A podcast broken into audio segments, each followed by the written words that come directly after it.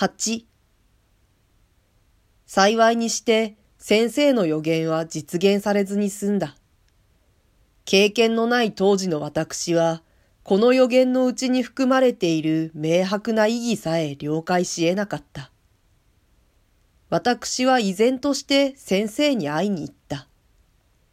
そのうち、いつの間にか先生の食卓で飯を食うようになった。自然の結果、奥さんとも口を聞かなければならないようになった。普通の人間として私は女に対して冷淡ではなかった。けれども年の若い私の今まで経過してきた境遇から言って、私はほとんど交際らしい交際を女に結んだことがなかった。それが原因かどうかは疑問だが、私の興味は往来で出会う知りもしない女に向かって多く働くだけであった。先生の奥さんにはその前玄関で会った時、美しいという印象を受けた。それから会うたんびに同じ印象を受けないことはなかった。しかしそれ以外に私はこれといって特に奥さんについて語るべき何者も持たないような気がした。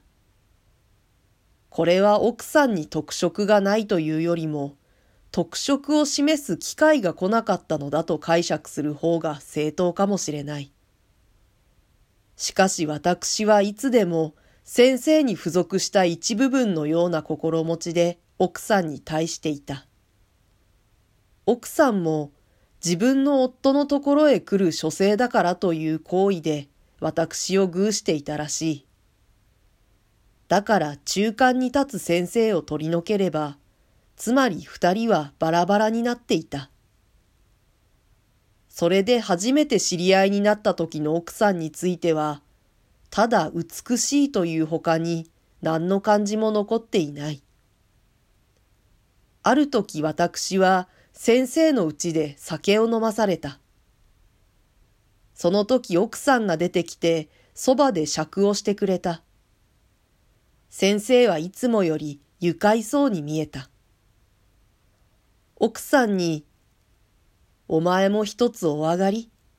と言って自分の飲み干した杯を刺した。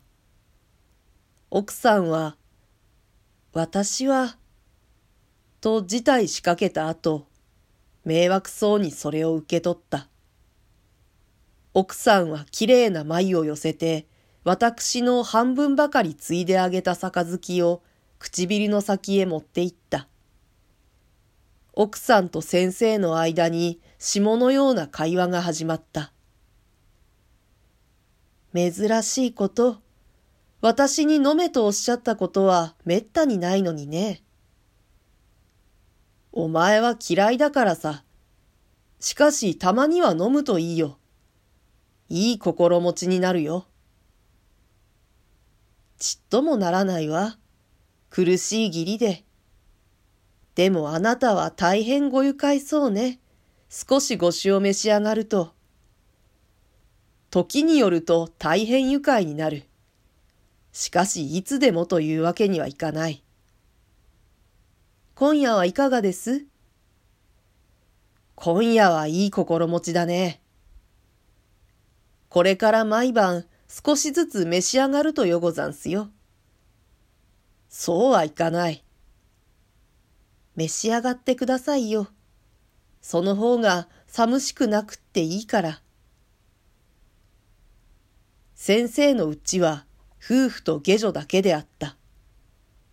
行くたびに大抵はひそりとしていた。高い笑い声などの聞こえる試しはまるでなかった。ある時は、うちの中にいる者は、先生と私だけのような気がした。子供でもあるといいんですがね。と、奥さんは私の方を向いていった。私は、そうですな。と答えた。しかし私の心には何の同情も起こらなかった。子供を持ったことのないその時の私は、子供をただうるさいもののように考えていた。一人もらってやろうか。と先生が言った。もらいっ子じゃ。ねえあなた。と奥さんはまた私の方を向いた。子供はいつまで経ったってできっこないよ。と先生が言った。奥さんは黙っていた。なぜです？と私が代わりに聞いたとき、先生は、天罰だからさ。と言って高く笑った。